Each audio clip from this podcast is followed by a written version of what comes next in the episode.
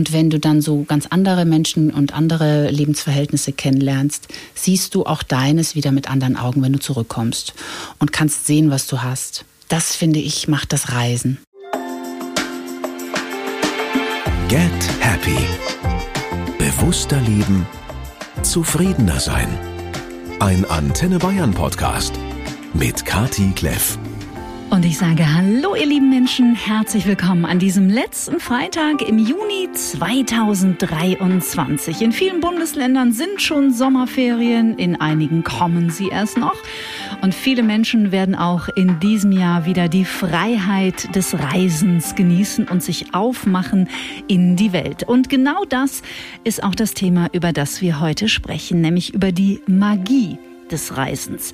Der deutsche Wissenschaftler und Forschungsreisende Alexander von Humboldt sagte einst, die gefährlichste aller Weltanschauungen ist die Weltanschauung der Leute, welche die Welt nicht angeschaut haben. Reisen ist nicht einfach Urlaub machen. Reisen lässt uns wachsen, reifen, unseren Horizont erweitern und, wenn wir das wollen, auch nach innen reisen. Zu reisen bedeutet auch sich selbst begegnen. Andrea Griesmann ist eine echte Reiseseele. Schon als Kind hat sie an den unterschiedlichsten Orten gelebt, was sicher nicht immer leicht für sie war. Und für das Reisemagazin im WDR Wunderschön ist sie schon in unglaublich vielen Teilen der Welt gewesen. Das heißt, sie ist eine Frau, die wahrlich viel rumgekommen ist und viel mitgenommen hat. Und ich freue mich ganz besonders auf die nächste Stunde mit ihr. Hallo, liebe Andrea. Hallo, liebe Kathi. Vielen Dank für die Einladung. Ich freue mich sehr, dass ich hier bin und dass wir miteinander sprechen können. Ja, denn Reisen, ich habe es in der Anmoderation gesagt, hat eigentlich nicht viel mit Urlaub zu tun. Auch, aber auch nicht nur, oder? Es kann passieren, dass es Urlaub ist, aber es muss nicht, ja?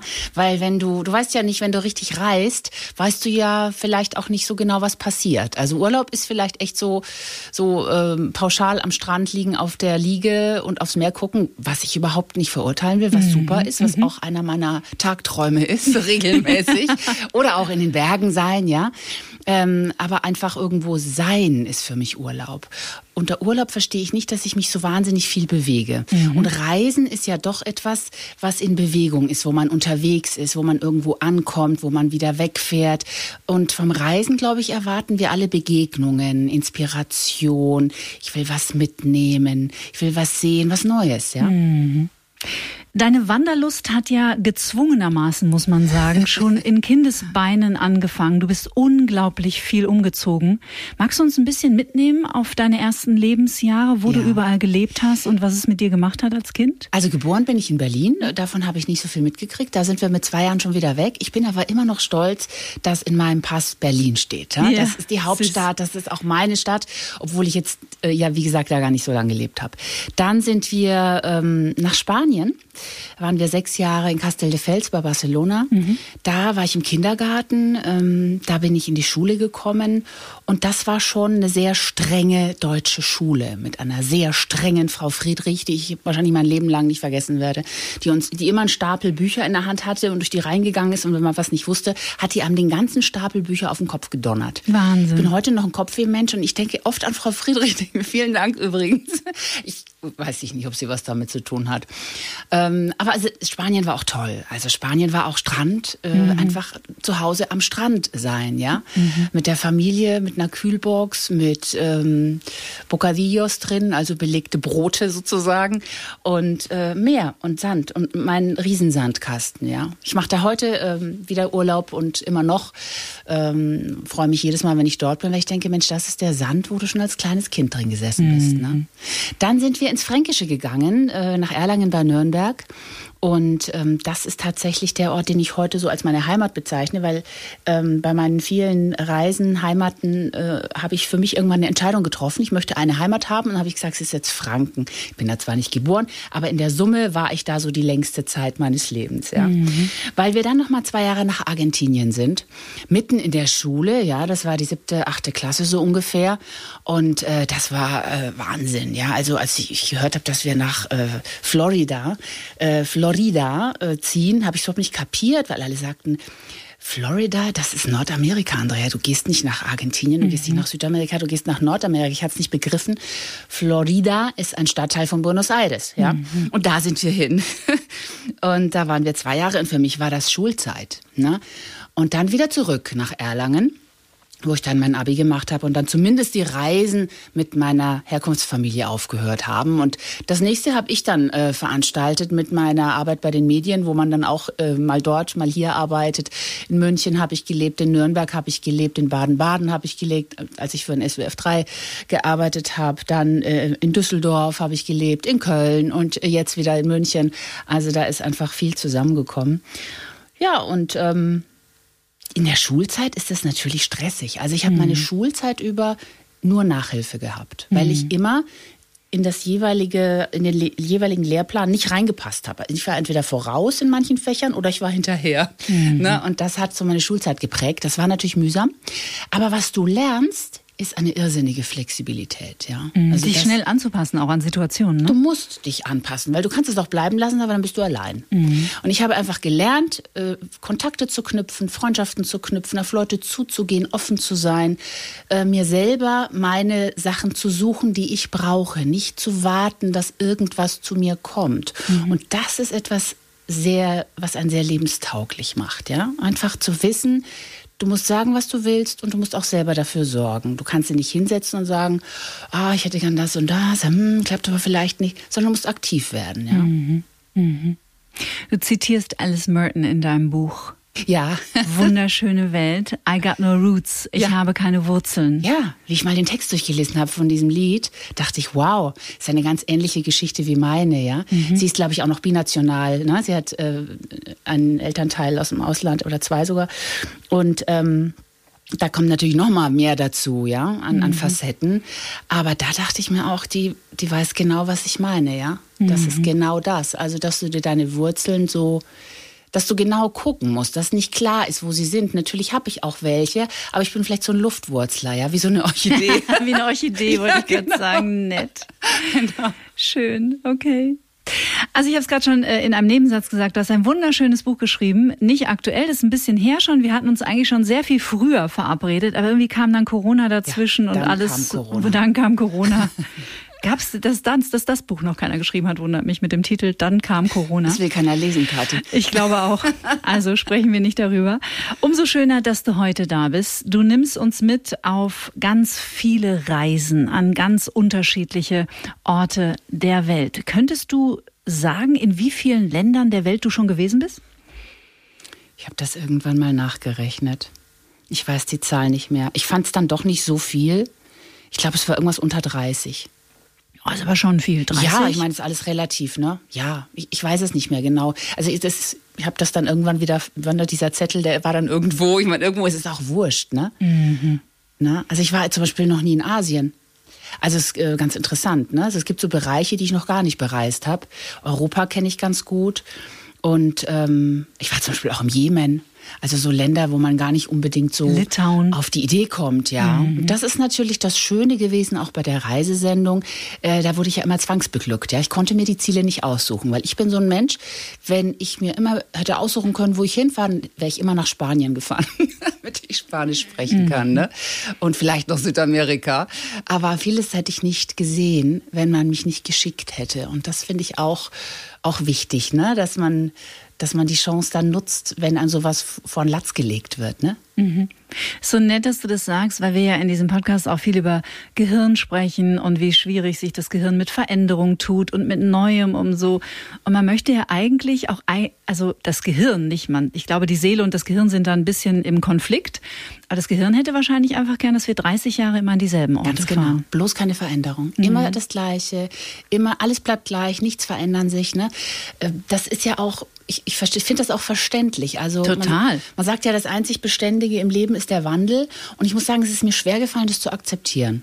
Also gerade ich, wo ich so viele Wechsel auch hatte und Umzüge und so, ich habe immer versucht, mich an irgendwas festzuhalten. Ist ja klar. Und dann sind das am Ende des Tages sind das dann Dinge, ja, irgendeine mhm. Figur oder irgendein altes Stofftier oder irgendeine Vase, irgendwas, was du schon immer hast.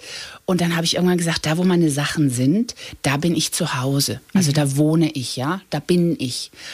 Ähm, ja, weil, weil wenn du so nach dieser Heimatfrage stellst, dann ist ja immer die Frage, was ist es, was ist überhaupt, was ist überhaupt Heimat? Wenn jemand an dem Ort, wo er geboren ist, immer noch ist und den nie verlassen hat, dann ist das glasklar, ja. Mhm. Aber wenn jemand viel unterwegs war, beruflich vielleicht, äh, also gar nicht mal so freiwillig aus Neugier, sondern einfach, äh, weil es das Leben so wollte, dann stellt sich die Frage schon und dann äh, fragst du dich schon, was macht es aus? Ne? Oft sind es ja auch Geschmäcker, oft ist es ein Essen, oft ist es ein Geruch, ja. Mhm. Also in mhm. Köln zum Beispiel, da, da rieche ich immer so diesen Diesel, ähm, wenn diese Dampferfrachter äh, über den Rhein fahren, da kommt mhm. immer so ein Diesellüftchen.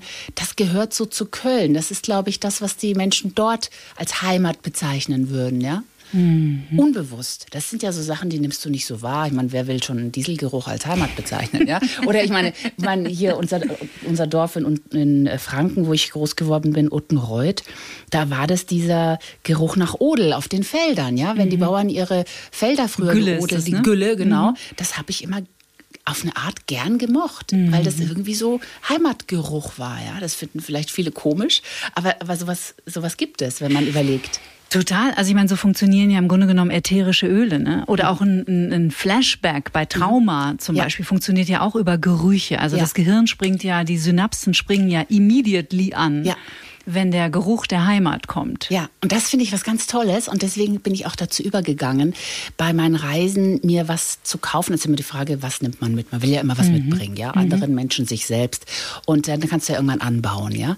Ich bringe ja immer Sachen mit, die sich verbrauchen, also zum Beispiel Gewürze Seifen, mhm. Gewürze, mhm. was du ins Essen tun kannst und was du dann ja auch automatisch mit diesem Moment verknüpfst. Ne? Mhm, genau. Und das finde ich was ganz Tolles, ja. Also da habe ich Bergtee mitgebracht aus Kreta. Wenn ich den mache, dann äh, stehe ich wieder da im Gebirge und äh, sehe diese Landschaft vor mir, ne? diese Hitze, diese, wo, diese Hitze, wo alles so steht. Weißt du, wenn es so heiß ist, dass die mhm. Luft so steht, ne? Mhm. Das haben wir ja selten hier, aber das ist ja dann dort, dass du so umhüllt bist von dieser Wärme, so von oben bis unten.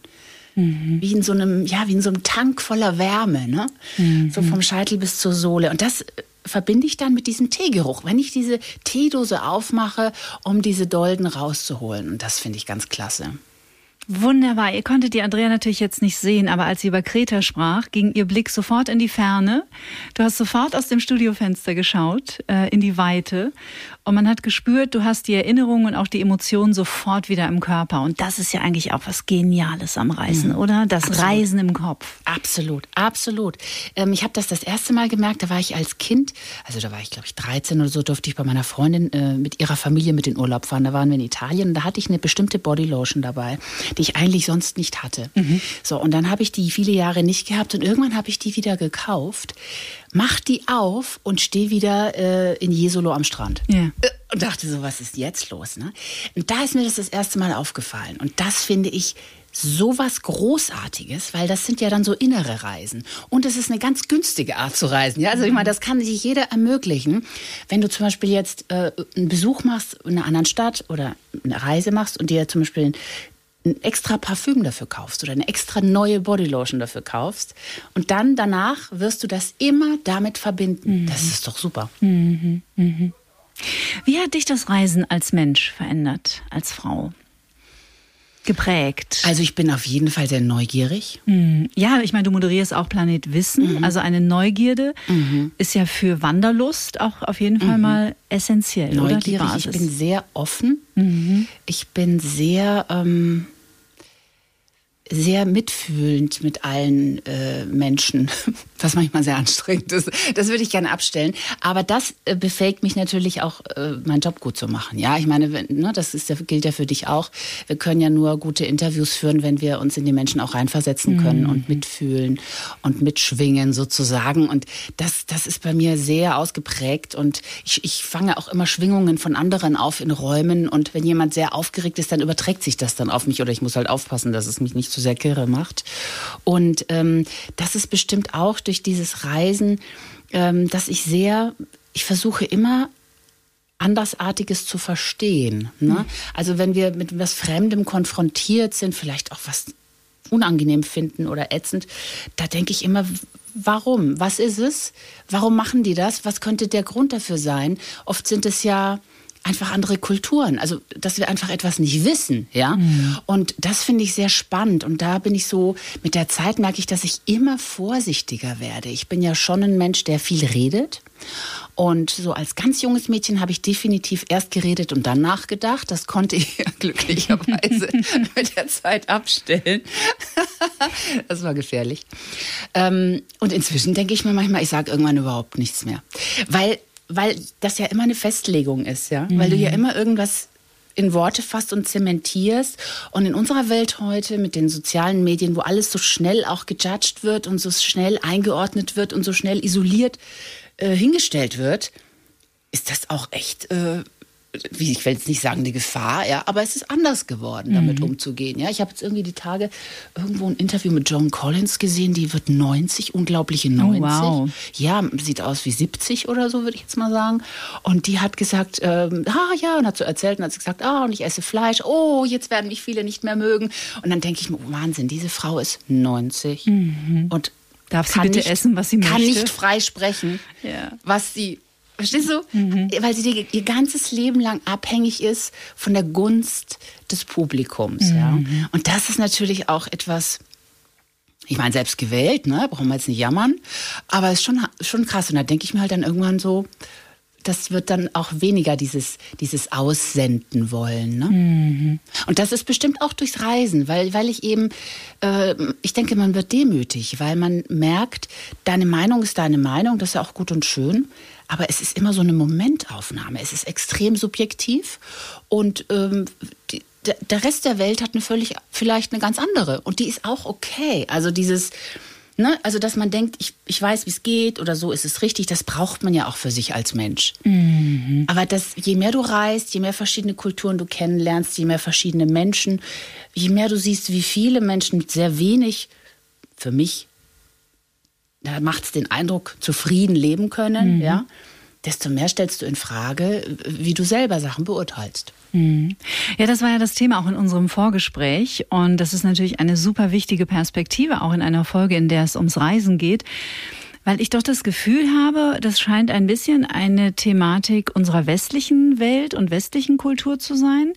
Ähm, und wir missionieren ja seit Jahrhunderten in fremden Ländern und fallen irgendwo ein mit so einer Attitüde, ah, hier läuft's gar nicht gut, aber zum Glück sind wir jetzt da. Wir helfen euch. Wir helfen euch und wir erklären euch mal kurz, wie das Leben funktioniert. Empfindest du es auch so? Ja, mhm. das ist bestimmt an sehr vielen Stellen auf der Welt der Fall oder war der Fall. Auf jeden Fall, ja. Ich meine, das ist gut gemeint, ja, aber gut gemeint ist halt nicht immer. Das Gegenteil von, ne? so war das doch. Ja, genau. Ja. ja. ja. Naja, wenn man sich ähm, überlegt, also das würde jetzt zu weit führen, über die Entwicklungshilfe zu sprechen, aber ich habe eine Folge gemacht über eine junge Frau, die sich in Tansania sehr engagiert. Äh, verlinke ich gerne hier auch nochmal in den Show Notes. Und da war das genau das Thema, dass eigentlich nicht der Ansatz ist, in so arme afrikanische Länder zu gehen, als, als reiche westliche Gesellschaft und den Menschen dort die Selbstwirksamkeit zu nehmen und es für sie zu erledigen, sondern eher vor Ort die Menschen zu unterstützen. Wie können sie mehr in ihre Selbstwirksamkeit kommen? Bildung. Bildung. So. Bildung genau. ist immer der Schlüssel, Empowerment. Die müssen ja, genau. selber genau. in der Lage sein, ähm, ihre Probleme so zu lösen, wie sie das gerne möchten und wie das für sie richtig ist. Genau. unsere Ideen sind oft, äh, ja, wie gesagt, gut gemeint, aber nicht unbedingt die richtigen. Und wenn mhm. du siehst, wie viel Geld, also nur um das kurz auch mit äh, zu beantworten, wie viel Geld in Entwicklungshilfe fließt mhm. in Deutschland, das ist Wahnsinn. Und wir haben da auch bei Planet Wissen mal eine Sendung drüber gemacht. Und es ist wirklich unterm Strich, wenn man es kritisch betrachtet, erschreckend uneffektiv. Mhm. Also, also schrecklich, ja, mhm. so viel schönes Geld. Ja, was man vor Ort den ja. Menschen vielleicht anvertrauen könnte auch. Also ich unterstütze seit vielen Jahrzehnten äh, die Afrika-Hilfe von einem Freund von mir, der kommt aus Benin, lebt sehr lange schon in Deutschland, äh, ist mit meiner Freundin verheiratet und der unterstützt sein Heimatdorf und äh, viele drumherum, Nagasega in Benin, Benin als der ärmsten Länder Afrikas, mhm. eben genau durch Bildung. Der unterstützt Schüler, also ich zahle Schulgeld für Schüler, ich zahle mhm. Ausbildungen, ne? ich habe schon eine Krankenschwester mit ausgebildet, eine Lehrerin, eine mhm. Hebamme, ja. Und das ist, das ist der Schlüssel. Ja, genau, genau. Kleiner Sprung zum Reisen. Harter Cut. Nach Benin muss ich aber auch mal. Aber Afrika hast du schon bereist? Afrika habe ich bereist, aber Afrika Light. Ja, es mhm. war Namibia mhm. und Namibia ist Afrika Light. Also Benin wäre jetzt die Herausforderung, weil Benin ist ein armes afrikanisches mhm. Land. Das ist dieses Reisen, was wir am Anfang angesprochen haben, wo du denkst, boah, wenn ich da zurückkomme, sehe ich vielleicht Dinge wieder ganz anders und ich bin vielleicht auch erstmal geschockt und ich muss erstmal Sachen verarbeiten und mir geht es vielleicht gar nicht so gut. Ja, das ist das Gegenteil von Urlaub. Eigentlich will man ja mhm. aus dem Urlaub erholt kommen. Mhm. In so, bei so einem Land wäre ich mir nicht sicher, wie komme ich zurück? Bin ich danach unglücklich, äh, frustriert, äh, wütend, ja. Und in Namibia kannst du wunderbar reisen. Ja, Namibia ist, ist einfach deutsch geprägt durch mhm. den Kolonialismus. Sogar einen deutschen Radiosender in Namibia. Ja, mhm. ja, ja. Und das ist wirklich, also allein das zu sehen, ist interessant, ja, wie wir da unsere Spuren hinterlassen haben.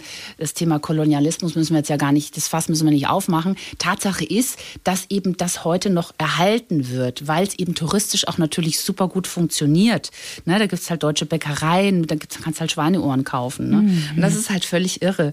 Und ähm, es ist auch ein sehr schönes Reiseland mit Strand und, und Wüste und ein riesiges Land, was wahnsinnig viel landschaftlich bietet, unterschiedlichste mhm. Dinge. Mhm. Ähm, ja, aber es ist auch ein Land, wo, wo, wo die meisten äh, Landbesitzer weiß sind und die, die die Arbeit machen, die Chauffeure, die mhm. Verkäufer, äh, die Kellner schwarz. Ne? Mhm. Also das ist mir schon auch aufgefallen. Ja, im Grunde genommen wie Kapstadt oder da war ich noch nicht, aber ich denke, das ist ähnlich, mhm. ja. Was natürlich toll war, waren die Tiere. Mhm. Also ich hätte nicht gedacht, dass mich das so flasht. Ne? Ich meine, ich bin der Tierfreund vor dem Herrn. Aber man hat ja, wir wachsen ja auf äh, mit Zoos und mit Bildern von Elefanten und Giraffen und Zebras, ja.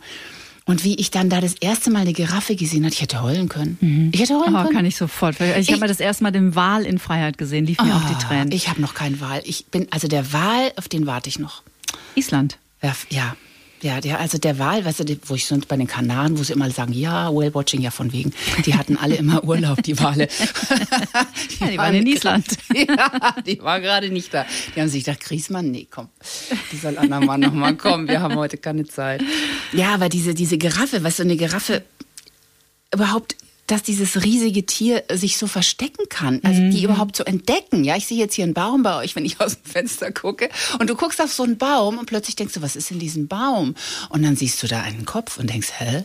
Und dann siehst du erst diesen riesigen Giraffenkörper unten drunter. Mhm. Ich weiß noch, wie ich als Kind immer dachte, Giraffe, das sind Tarnflecken, dachte immer so ein Quatsch. Wie will sich denn so ein riesiges Tier verstecken? Mhm. Aber da habe ich gesehen, wie das funktioniert, auch bei Irre. kleineren Bäumen. Du siehst die nicht. Ne? Faszinierend. Und an unseren ersten Löwen sind wir einfach vorbeigefahren. Wir sind einfach vorbeigefahren. Wenn dann die Maskenbildnerin nicht irgendwann gerufen hätte, da waren Löwen. Wir alle so, wo, da waren noch keine Löwen. Dann sind wir wieder zurückgefahren. Und da lagen halt, du guckst ja immer so in die Weite, ne? Du mhm. suchst ja immer, du suchst. Die lagen halt direkt an der Straße. Eine Mutter mit drei Jungs, halbwüchsigen, jugendlichen Rackern. Und die waren halt genauso sandfarben wie der Sand, auf dem die lagen.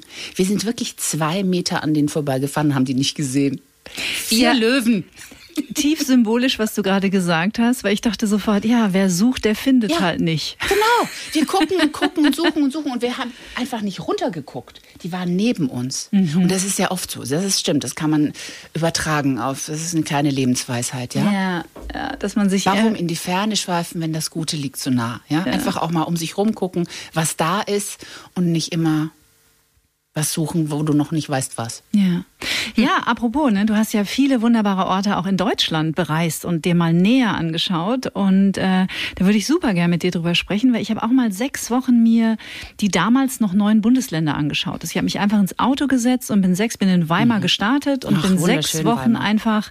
Mhm. Ich hatte kein Ziel, ich wusste nicht, wann ich wo bin. Ich dachte mhm. nur, es kann ja nicht sein, dass ja. ich, dass ich 1989 mit 16 Jahren diese Maueröffnung erlebt habe ja, und auch. noch nie dort. Du auch, warst du auch Mauerspecht? Hast du auch eine nee, Mauer geklopft? ich war zu klein noch. So.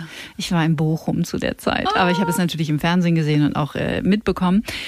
Und da war ich so äh, überrascht und auch ein bisschen äh, auch demütig, weil ich dachte, irre, ne? Ich fliege immer so weit weg. Ja. Und eigentlich gibt es im eigenen Land so viel Tolles zu entdecken. Wir haben eigentlich, wir haben alles, Kathi.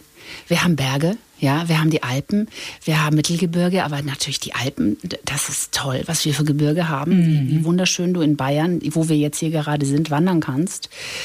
wir haben Meer, wir haben die Nordsee, wir haben die Ostsee. Die sind verschieden, diese beiden Meere. Mhm. Das ist wirklich. Äh, wir haben so viel. Das Einzige, was halt immer noch mitspielen muss, ist das Wetter. Ja. ne, wenn man jetzt natürlich ans Meer fährt, dann möchte man schönes Wetter haben. Und an der Nordsee kannst du dir halt auch schon mal alles um die Ohren fliegen. Ne? Mhm. Aber trotzdem, die Nordsee liebe ich auch im Winter. Also mhm, Nordsee, auch, ja. im, boah, das ist so erholsam. Du bist so durchgepustet, du bist so neu mhm. danach. Es ist eigentlich noch viel besser als im Sommer, weil ja auch da keiner ist. Es gehört dir ja alles selbst. Und die Hunde dürfen am Strand laufen. ja, siehst du mal. Ja. ja, nee, es ist wirklich also ähm, ganz ganz reich, was wir in Deutschland an, an Landschaften haben. Ne? Und an wunderschönen Städten. Weimar hast du erwähnt, ne? diese Bauhauskultur mhm. da, das ist ja so ein schönes Städtchen. Ne? Mhm. Regensburg, super mhm. schön. Mhm. mhm. Was sind deine Lieblingsplätze in Deutschland? Könntest du da drei nennen? Also Berlin auf jeden Fall, mhm. weil ich finde, Berlin ist unsere einzige Metropole, unsere ja. einzige wilde Großstadt. Und das finde ich einfach genial an Berlin, diese verschiedenen Facetten. Leute gucken in Berlin, das kannst du nirgends so wie mhm. dort, ja. Es ist einfach immer ein Abenteuer, allein dort Bahn zu fahren in der Stadt. Das ist echt großes Kino, aber auch schockierend oft. Mhm. Und ähm, ja, was muss ich noch nennen? Hm. Hm. Boah, da muss ich überlegen. Also. Warst du auf Rügen schon? Auf Rügen war ich noch nicht. Ich war auf Usedom. Mhm. Ne, das hat mir auch gut gefallen. Es war aber relativ frisch noch nach der Wende und da hat man noch diesen DDR-Charme mhm. gespürt. Das heißt, ich meine diesen etwas spröden Charme. Mhm. Das war sehr lustig. Die waren teilweise in den Cafés und so, die waren ziemlich unfreundlich. Mhm. Und das war echt so, denkst du so, äh? Also das sind wir ja gar nicht gewohnt, ne? Das ist mhm. bestimmt inzwischen anders. Aber die waren einfach noch so ganz so, ne? wie sie halt manchmal so sind. Was ja eigentlich eigentlich cool ist. Ne? Also ich meine, das mag ich auch an den Berlinern. Dieses, äh, die, die setzt, sind nicht aufgesetzt, ja. Mhm. Die sind einfach so, wie sie sind und, und sind ruppig. Und das ja, ruppig ist, halt dann, ist glaube ich, ja, das richtige Wort. Der ne? Charme des Orts, ja. ja? Und so, so habe ich das auch auf Usedom erlebt, ja. Und ähm, was mich echt überrascht hat, ist Rostock zum Beispiel. Mhm, ja, die schöne ist ja Stadt auch. bei uns auch konnotiert mit diesen Anschlägen von Anno Tuck, aber eine wunderschöne Stadt, ein wunderschöner Strand, Warnemünde. Mhm. Ganz toll. Also, was mich total begeistert hat, ist der Dars. Der Dars. Der Dars, ja. Was das ist, der ist eine Halbinsel in der Ostsee. Fischland, Dars, Zingst, eigentlich drei Inselteile ähm, und das ist eine, ein, ein, eine kleine Welt für sich. Das mhm. ist äh, eine Künstlerkolonie gewesen. Früher, auch heute noch, gibt es Künstler, die dort Stipendien kriegen und dort malen dürfen und, und monatelang wohnen dürfen in wunderschönen Häusern. Du hast am Dars äh, Strände mit Hirschen. Mhm, ja, also da gibt cool. es einen Weststrand, da mündet der Wald in den Strand. Also du gehst durch den Wald und irgendwann merkst du, dass der Boden sandig wird. Und irgendwann gehen die Bäume über in Sandstrand. Es ist mhm. völlig irritierend. Mhm. Da gibt es eben Bilder von rührenden Hirschen am Strand. ja, also das, das habe ich leider nicht gesehen, weil da musste dann die richtige Zeit erwischen, wo die da sind. Die sind ja auch, äh, kommen ja nicht, wenn wir da mit dem Kamerateam rumstehen. Ja. Mhm. Aber das äh, ist ein Naturerlebnis 1A. Mhm. Ganz toll. Welches Land hat dich als du dort warst, am meisten überrascht, weil du ein Bild vorher davon hattest, das mit der Realität vielleicht gar nicht übereinstimmte? Gab es da eines, wo du gedacht hast vorher, ja, da wird es so und so sein und ich habe das und das drüber gelesen und die Menschen dort oder auch die Kultur oder was auch immer war ganz anders? Ähm, oder was dachtest du, als du nach Litauen bist? Litauen hat mich äh, total gepackt. Ich möchte gleich was aus deinem Buch aus, aus Litauen vorlesen. Aber erzähl Litauen, erst mal. Ist, Litauen hatte ich eigentlich wenig Vorstellung. Ich, ich hatte, ich, ich musste erst mal gucken, wo das genau ist. Ja, ich hatte nur so eine grobe Verortung und dachte Litauen, okay, Litauen. Wir gucken uns Litauen an. Und Litauen hat mich, also ich, wenn ich jetzt dran glauben würde, dass ich früher schon mal gelebt habe, dann würde ich sagen, ich war dort zu Hause. Das, das hat mich so, so getroffen in meiner Seele. Die sind aber auch alle was heißt alle, aber ich habe dort eine Melancholie gespürt. Mhm. Ja, ich meine, die haben ja auch eine, eine, wechselvolle Geschichte und eine leidvolle Geschichte äh, mit den Russen. Und ähm, das steckt in vielen Menschen sehr drin. Da gibt es eine Traurigkeit, die durch die Luft schwirrt und sowas springt mich ja immer sehr an. Nennen wir es Melancholie, dann ist es wieder ein bisschen was Schönes. Dazu diese Traumlandschaft. Du wirst dort, also du wirst dort nachdenklich. Ja, nicht umsonst hat Thomas Mann dort ein Gartenhaus gehabt, wo er geschrieben hat. Ja, du sitzt an dieser Kur kurischen Nährung und denkst, Wahnsinn. Mhm. Es ist magisch. Es ist einfach das Licht, diese Dünen. Ich kriege jetzt eine Gänsehaut, wenn ich davon erzähle, mhm. weil es so eine wunderschöne, einfache Landschaft ist. Ja, da ist ja eigentlich ist das nur so ein, so ein, so ein Sandberg, eine Düne und dann eben Wasser. So, ganz schlicht gesagt. Aber diese Atmosphäre, diese, dieses Licht und diese Stimmung, die dort ist, ist zauberhaft und die Menschen zauberhaft. Die haben dort so schöne Namen, ja. Mhm. Also die heißen dann Morgenröte und Tanne. Unsere Reiseführerin, die uns dort äh, mit uns unterwegs war, hieß Egle und Egle heißt Tanne. Mhm. Und das fand ich so schön. Ja. Mhm. Und ähm, Auschra, die uns äh, den Nationalpark gezeigt hat, Auschra heißt Morgenröte. Würdest du an den deutschen Behörden nicht vorbeikommen? und wir haben viele solche Namen, also so mhm. Naturnamen. Ne? Und das also es war, war schön.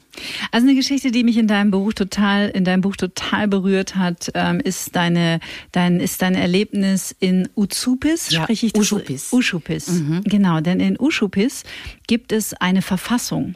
Ja. Und diese, ach, erzähl doch einfach selber. Ja. Erzähl mal ein bisschen was über die Verfassung von Uschupis. Das ist eine Künstlerstadt. Das ist eine Stadt, äh, ein Stadtteil, ähm, ähm, den, den die Künstler geprägt haben, ja, also der Stadtteil von Vilnius, von der Hauptstadt. Und ähm, Vilnius ist eine traumschöne Stadt mit, ich weiß nicht wie vielen hunderten Kirchen. Du siehst dort nur Kirchen, wunderschöne alte Gebäude. Studentenstadt, sehr junge Stadt. Und dann gibt es den Stadtteil Uschupis. Du musst über den Fluss. Äh, es gibt einen Fluss, der da durchfließt. Das ist, glaube ich, auch die Vil Vilnia oder irgendwie mhm. sowas. Ne? Mhm, genau. genau. Und ähm, ist schon ein paar Jahre her. Und dann gibt es eben diesen Stadtteil Uschupis, den Künstler geprägt haben. Und die haben gesagt, dass, äh, wir haben jetzt unsere eigene Verfassung und haben an die Wand äh, ihre, ihre Statuten geschlagen in zig Sprachen und es ist einfach traumhaft und total rührend, die durchzulesen. Da stehen also so Sachen, jeder Mensch hat ein Recht, glücklich zu sein. Jeder Mensch äh, hat das Recht, eine Katze zu besitzen, muss aber nicht. Jeder Mensch sollte einen Hund haben. Ähm, der Hund, äh, also irgendwie, ich weiß es ein gar nicht. Ein Hund hat das Recht, ein Hund zu sein. Genau. Ich, ich, lese euch mal ein paar ja. vor, weil das ist wirklich, das ist so berührend. Ich, mir schießen schon die Tränen in den Augen, wenn ich nur drei Sätze lese. Also, dass du gerade so, jeder Mensch hat das Recht, am Fluss äh, Vilnia zu leben und der Fluss Vilnia hat das Recht, an jedem vorbei zu fließen. Jeder Mensch hat das Recht, sich zu irren. Jeder Mensch hat das Recht, einzigartig zu sein. Boah, da muss ich wirklich weinen, ne? Das ja. ist so ich, wunderschön. Ja. Jeder Mensch hat das Recht, seinen Geburtstag zu feiern oder nicht zu feiern. ja. Ja, es ist Humanismus pur, diese Verfassung. Irre schön. Mhm. Also ähm, mhm. wir, das sind ja unglaublich viele, wie viel sind es insgesamt? Ich schaue gerade, 41. Ja. Und die letzte ist übrigens, und jetzt breche ich final in Tränen aus, gib nicht auf. Ja. Ja, es ist, du stehst da und denkst, boah, das ist es. Die haben wirklich alles aufgeschrieben, was es ausmacht. 41 kurze Sätze. Und das ist alles, was wichtig ist im Leben. Und das, du stehst da und glaubst es nicht. Und dann ist es, glaube ich, in 37 Sprachen übersetzt. Menschen aus aller Welt kommen dahin. Und es kommen auch immer wieder immer wieder Staatsoberhäupter mhm. und äh, machen da Staatsbesuche, obwohl es ja gar kein offiziell anerkannter Staat ist.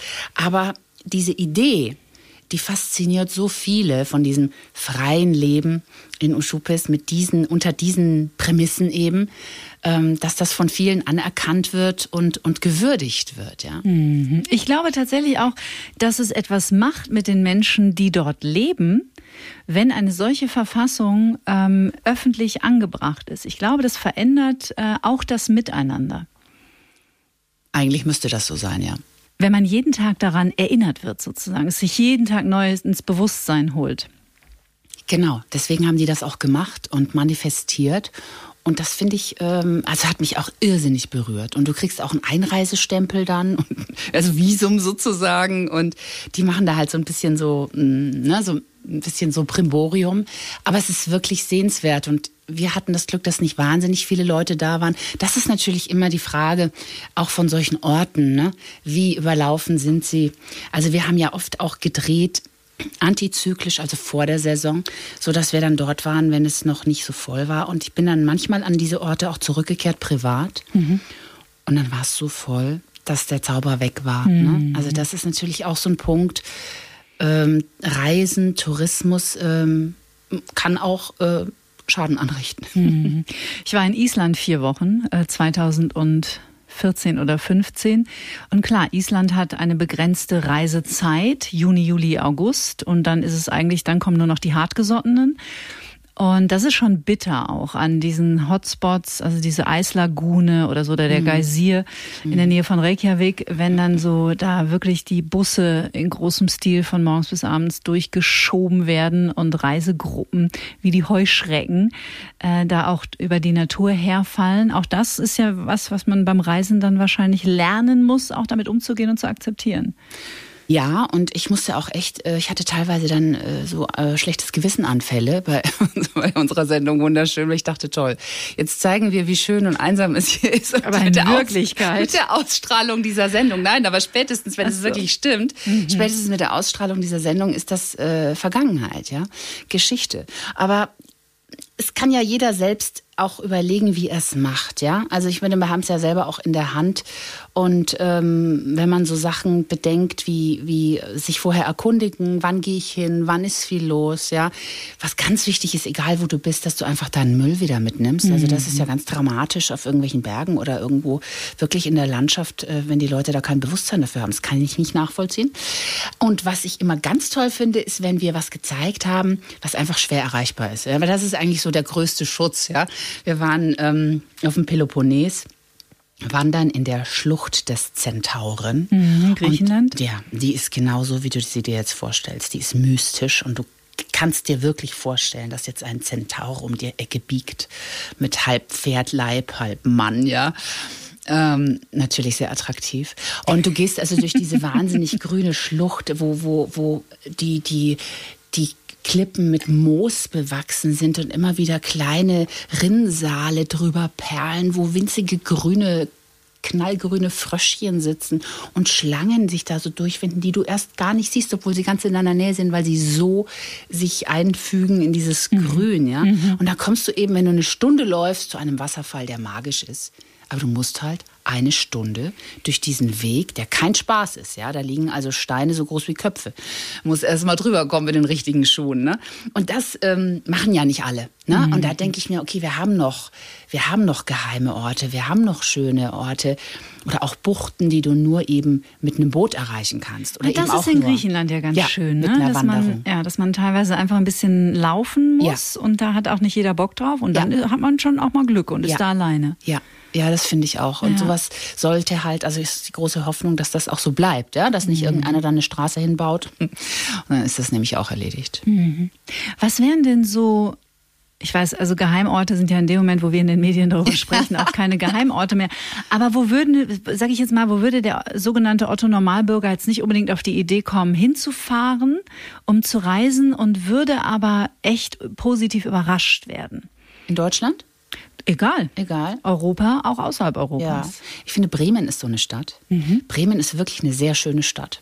Mhm. Und das, das wissen viele nicht oder glauben viele nicht. Und das lohnt sich. Also Bremen ist einfach sehr sehenswert. Alle Bremen-Hörer jetzt so, ja, yeah, Bremen. Ja, es ist so. Es ist einfach die Wahrheit. Und natürlich stehen da auch die äh, Bremer Stadtmusikanten, genauso wie wir sie aus den Kinderbüchern kennen. Und die haben einen sehr schönen Bahnhof und eine sehr schöne Altstadt. Und ähm, also Bremen war für mich eine Überraschung und äh, sowieso immer gerne Nordsee.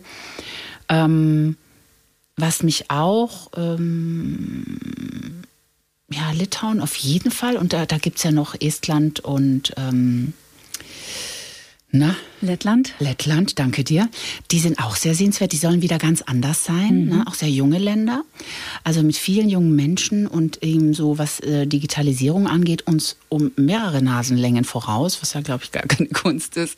Also das äh, würde ich mir auch gerne noch angucken. Und so richtige Überraschung. Warst du in hm. Georgien schon? Nee, da war ich noch nicht.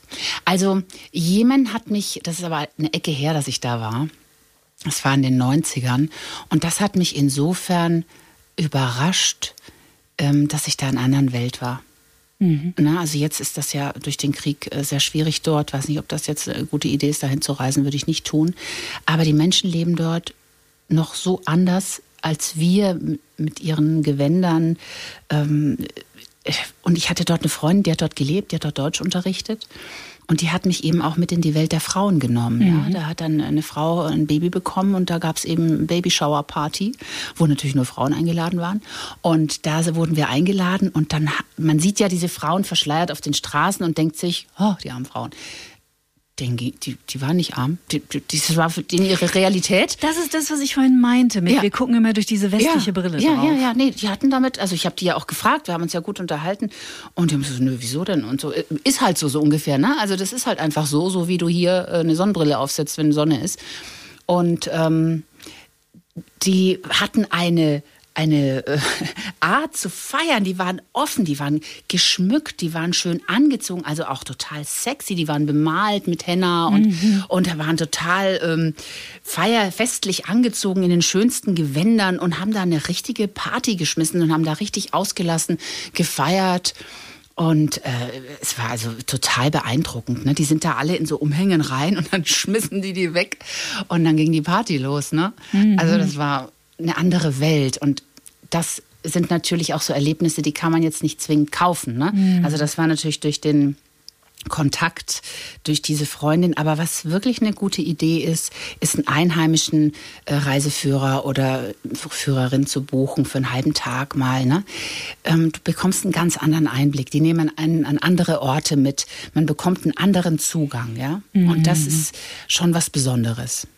Das sollte man sich mal gönnen, wenn man jetzt wirklich eine Reise an einen Ort macht, wo es, wo es anders ist, dass man da jemanden bucht, der einen noch mehr mit reinnimmt. Ja, die Erfahrung habe ich in Sri Lanka gemacht. Das war auch ganz toll. Also da hatten wir auch so einen Tuk-Tuk mhm. Fahrer, wobei es gar nicht, Tuk-Tuk, glaube ich, gar nicht selber gefahren. Der hat uns dann auch mitgenommen zu seiner Familie und in ja. die Regenwälder und so. Und das ja. war natürlich, ich glaube, wir Deutschen sind so per se, German Angst kommt ja auch nicht von ungefähr. Ne? Wir befürchten ja hinter jeder Ecke jetzt irgendwie eine Gefahr. Und es war am Anfang er so, oh Gott, wohin bringt uns dieser Mensch? Wem, wem sind wir da aufgesessen? Und gar nichts. Der hatte nichts Böses im Schilde. Der hat uns einfach da super durchgebracht. So ist es mir in Marokko gegangen. Also Marokko war auch so eine Überraschung. Ich ähm, war noch nie im Maghreb, als ich nach Marokko gereist bin. Und also der Norden Afrikas, das sind ja die Maghreb-Staaten. Und ähm, war da so mit gemischten Gefühlen. Ich war mir gar nicht so sicher, weil ähm, da ist ja immer so trubelig und, und so laut und, und, und die Männer sind ja auch entsprechend entsprechend sportlich so mit, mit Frauen anmachen und so, ne? Äh, da waren mir die Italiener schon immer zu anstrengend und dann dachte ich, oh Gott, wie halte ich das da aus, ne? Mhm. Und dann, die, und die Erfahrung war, wir waren da acht Tage. Die ersten zwei Tage war ich völlig überfordert. Ich war völlig überfordert, weil mir alles zu laut war, zu mhm. viel, zu, ne? Also alles so auf mich eingeprasselt, eingestürmt. Und dann habe ich mich irgendwie so akklimatisiert. Und dann fand ich das da richtig abgefahren. Du konntest in diesen Sucks, ne, du konntest dich da ja verlieren. Und da war eben auch so ein, ähm, diese Stände, diese Händler immer ähm, Best Price, Democratic Price und so, ne? Aber die haben halt auch wirklich schöne Sachen. Mhm. Diese gehämmerten Lampen und so, da war ich total verfallen.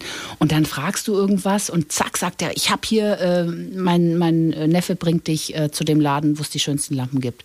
Wir so, okay. Das war nicht während der Dreharbeiten, das war nach Drehschluss, mhm. zusammen mit der mhm. Maskenbildnerin. Und dann sind wir mit diesem Jungen durch diesen Suck gelaufen. Und wir, uns wurde ziemlich schnell klar, wir finden nie wieder aus diesem Zug raus ohne diesen Jungen. Mhm. Weil wir keine Ahnung mehr hatten, wo wir waren. Ganz schnell. Das geht ja dann so verwinkelt durch irgendwelche Gassen und durch Vorhänge durch. Also wirklich so voll tausend und eine Nacht. Mhm.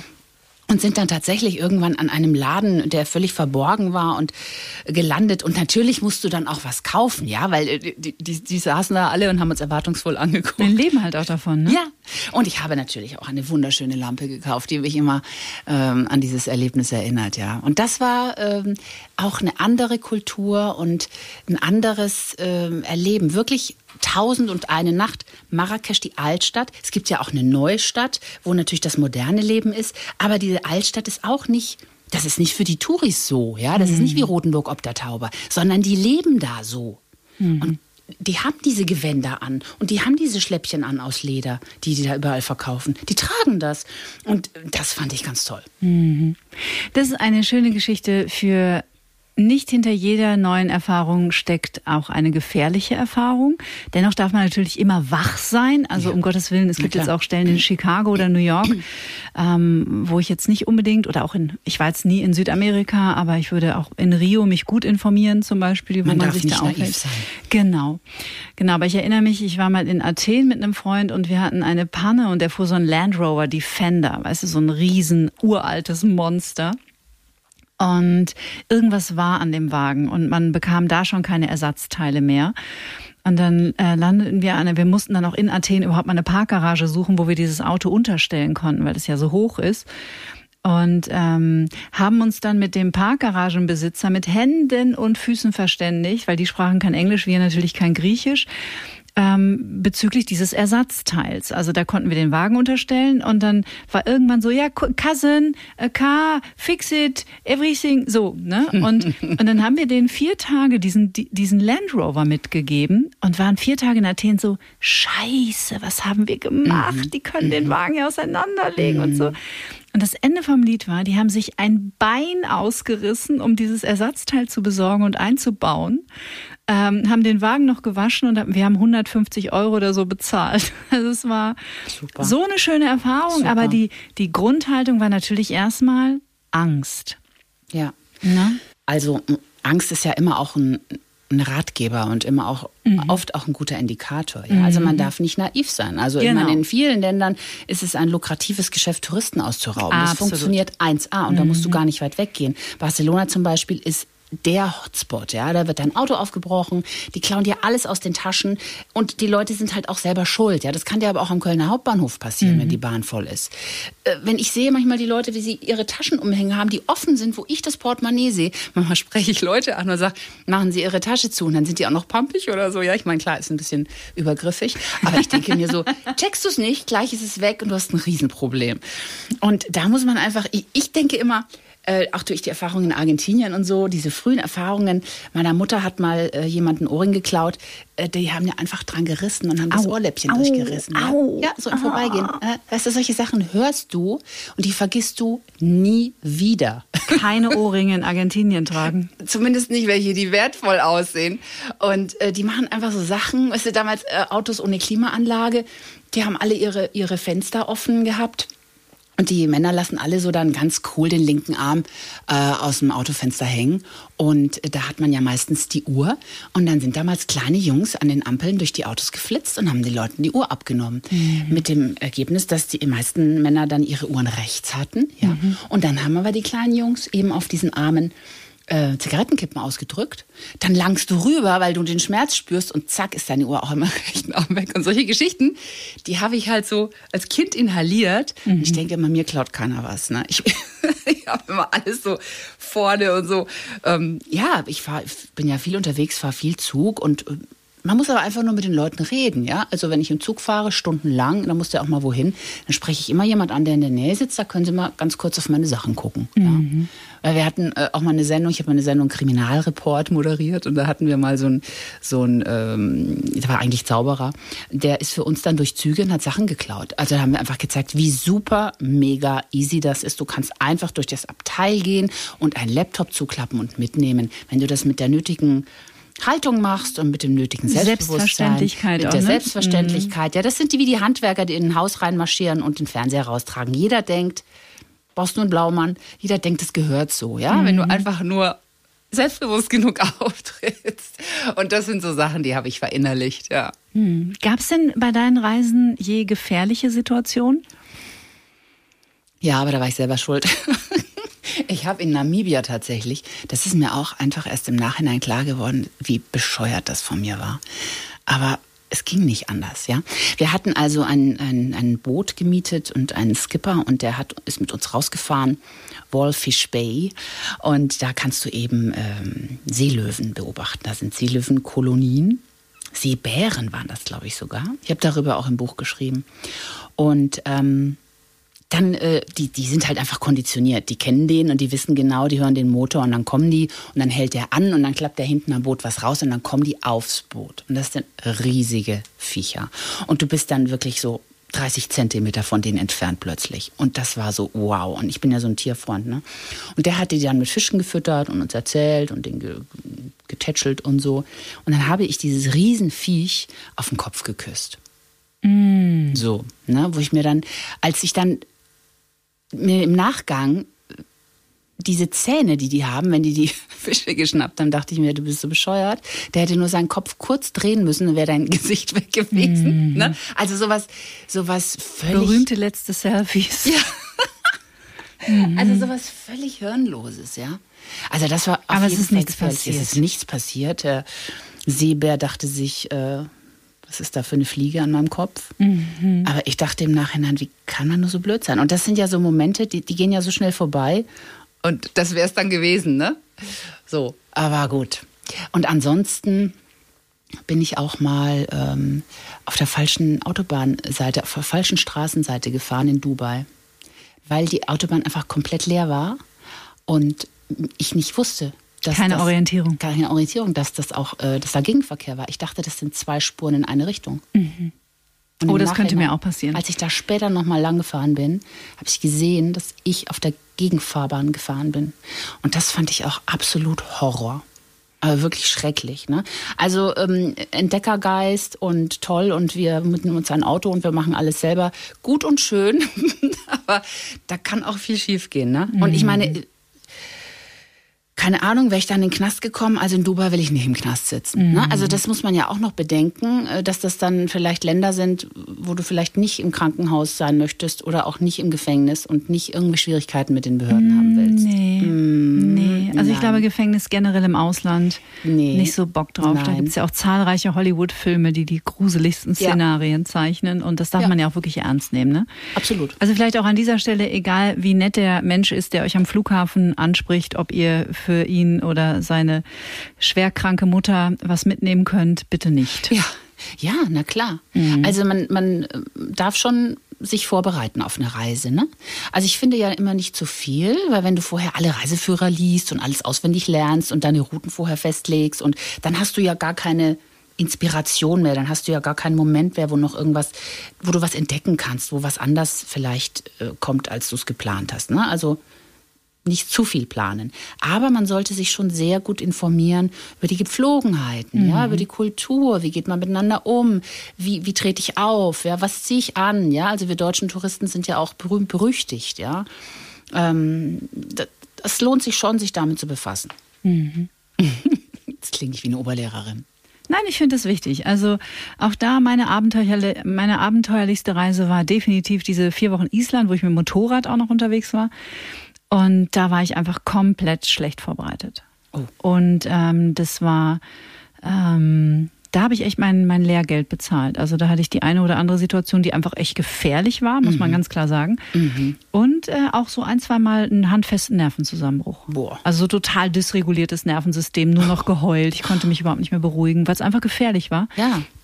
Und äh, deswegen, also gerade wenn man, finde ich, in so Länder reist, wo die Natur ähm, sehr deutlich macht, dass sie am längeren Hebel sitzt, mhm, mhm ähm, darf man sich sehr gut vorbereiten und ja. auch keine Risiken eingehen. Das ist wirklich nicht, das lohnt sich nicht. Ja, und nicht jeder muss auf den Himalaya steigen, ja? Das kommt auch noch dazu. Was, was soll das? Also mhm. ich meine, wie gesagt, wir können auch äh, zum Dars fahren. Ja. Es, es, muss nicht immer irgendwas Exotisches und irgendwas Außergewöhnliches sein, weil es gibt so viele Sachen, so viele Perlen in der Nähe zu entdecken, mhm. die, die genauso schön sind. Also zum Beispiel der Leipziger Hauptbahnhof im Winter. Da stehen dann so riesige ähm, äh, so äh, Engel und Bergmann, ja, diese, diese Figuren, weißt du? Und mhm. so ein mhm. riesiger Schwibbogen, so diese erzgebirgische Schnitzerei, aber eben in, ich weiß nicht, fünf Meter hoch. Mhm. Und du steigst aus dem Zug aus und läufst da drauf zu und es ist einfach großartig. Mhm. Ja. Also einfach solche, solche Sachen, die finde ich immer total genial.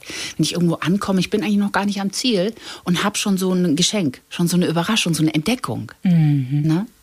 Wo haben dich denn die Menschen am meisten überrascht, am positivsten?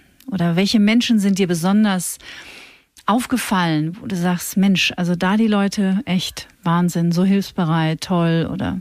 Hm, also das ist schon auch Litauen. Mhm. Diese, diese Wärme, diese Herzlichkeit, diese Zugewandtheit, das hat mich dort, hat mir dort sehr gut gefallen.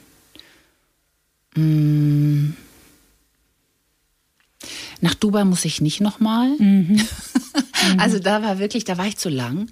Also Dubai ist natürlich interessant, aber da reichen drei Tage locker, ja. Weil das ist einfach sehen und höher, schneller, weiter. Und dann musst du auch weg, weil dann, mich hat das dann total belastet, diese ganze Künstlichkeit, diese ganze Ignoranz, ja. Irgendwie, da hat uns unser Guide erzählt, dass sie den ganzen Tag äh, den Strom und die Klimaanlage in den Wohnungen anlassen, wenn sie arbeiten gehen, weil es nur 20 Euro im Monat kostet, komplett. Mhm. Ne, und dann macht keiner das Licht aus und die Klimaanlage. Und weißt du, wir, ne, wenn du groß geworden bist mit Strom sparen und so, mhm. dann kannst du das nicht ertragen. Ne? Ja, mhm. ja. Also sicher, sicher muss ich Litauen nennen und ähm, was mich auch immer, was mir immer sehr gut gefällt, sind Menschen in, in den Bergen. Mhm. Und die haben ja auch was gemeinsam. Das ist dann egal, ob das Kreta ist oder in den Alpen ähm, oder in Kärnten. Die haben so eine Bodenständigkeit, so eine, so eine, so eine Unaufgeregtheit, ja. Die sind sehr verbunden mit der Natur. Ja, und das, da denke ich mir immer, Griesmann, das ist es, ja. Weißt mhm. du, wenn du bei den Medien arbeitest, dann ist ja immer, ha, ha, und so, ne? Wie sehe ich aus, äh, was ziehe ich an und so. Und das ist da alles bei solchen Leuten so weg. Und das ist ja das Menschsein eigentlich. Mhm. Und das finde ich immer total super. Diese so geradeaus, so unverstellt, so künstlich, das sind Sachen, die mich beeindrucken, wo der Mensch einfach so durchblitzt. Ne? Mhm. Was ist denn dein ganz persönliches Lieblingsland? Immer noch Spanien oder? Hm. Also es ist auf jeden Fall, es ist Europa. Mhm. Ja, ich bin ja, ich bin eine Europäerin. Ich denke sehr europäisch und äh, Spanien ist einfach, merke ich, je älter ich werde, merke ich, dass es wirklich äh, eine Teilheimat von mir ist. Mhm. Es ist einfach, dass ich da so Heimatgefühle habe, ja. Also der Felipe, der jetzt König von Spanien ist, der ist so alt wie ich, mit dem bin ich groß geworden damals. Also so, das klingt jetzt bescheuert. Aber die sind ja damals in den 70er Jahren, waren die ja auch wahrscheinlich sind sie es heute noch, aber damals noch viel mehr, weil es ja so wenig Fernsehprogramme gab. Die waren omnipräsent, die waren immer irgendwo zu sehen. Die waren in der Lebensrealität der Menschen ganz nah. Ja? Mhm. Wenn du mal in einer Monarchie gelebt hast, das ist total äh, beeindruckend, wie, wie selbstverständlich das ist, diese Anwesenheit dieser, dieser Familie. Ja? Ich, das, ich war zufällig in London, als die Queen gestorben war. Was da los war, mhm. es war so beeindruckend. Man kann ja Royalist sein oder nicht, aber diese Anteilnahme dieser verschiedenen Menschen, die war echt. Mhm. Wir hatten jemanden verloren, den sie kannten. Also wie einen Familienangehörigen, obwohl sie sie eben vielleicht sehr wahrscheinlich nicht persönlich kannten. Ja? Und das, ähm, das finde ich sehr, hat mich sehr berührt. Und ähm, ja, Spanien ist auf jeden Fall eins meiner Lieblingsländer. Ich ich sage immer, Antibes ist der schönste Ort der Welt. Mm, der, ist wirklich, Antibes, Antibes, ist Antibes meine sehr Güte, schön. Mein Gott. Also ich, ich muss da noch mal hin, weil als ich da war, dachte ich, das ist der schönste Ort der Welt. Da war ich mit 18. Ich glaube, ich war auch nicht viel älter, als ich dort war. Da müsste man wirklich mal heute hinreisen ja. und schauen, ob Antibes immer noch so schön Wer ist. Wer weiß, was heute passiert ist. Genau wie Juan Le Pin. Das ist ja direkt nebenan. Mm. Das ist auch so ein kleines, so ein kleines So Örtchen. schön. Das ist wahrscheinlich heute voll platt gemacht. Oh Gott, hoffentlich nicht. Aber die Landschaft war einfach wunder, wunderschön. Das Licht, ne? Nicht umsonst hat ja da Picasso gemalt, Matisse. Die waren ja alle dort mhm. in dieser Gegend und haben gemalt, ne? Also ganz äh, magisch. Und weißt du, da, wenn ich dann dort bin, an solchen Orten bin, dann muss ich nicht woanders hin. Obwohl in Argentinien war auch in der Pampa das Licht so. Das war auch unglaublich. Mhm. Also wie so, so eine Zwischenwelt, ne? Also ich gucke nicht viele Science Fiction, aber manchmal gibt es ja so Zwischenwelten und so, ne? Und da hatte ich echt das Gefühl, ich bin woanders, mhm. nicht mehr auf dieser Erde. Mhm. Andrea Griesmann, so schön mit dir ein bisschen über das Reisen zu plaudern. In deinen Worten, warum lohnt es sich, den Tellerrand mal ein bisschen zu weitern, drüber zu schauen und sich aufzumachen und sich zu trauen, mehr zu reisen. Was finden wir oder was können wir in der Ferne finden? Was ist daran das Lohnenswerte? Ich glaube, es macht zufriedener, weil es dich ähm, demütiger macht und das, was du hast und was du bist, anders einordnet. Ne? Wir sind ja schnell mal unzufrieden mit unserer Lebenssituation, mit unserer Beziehung, mit unserem Job, mit Wohnsituation, was auch immer.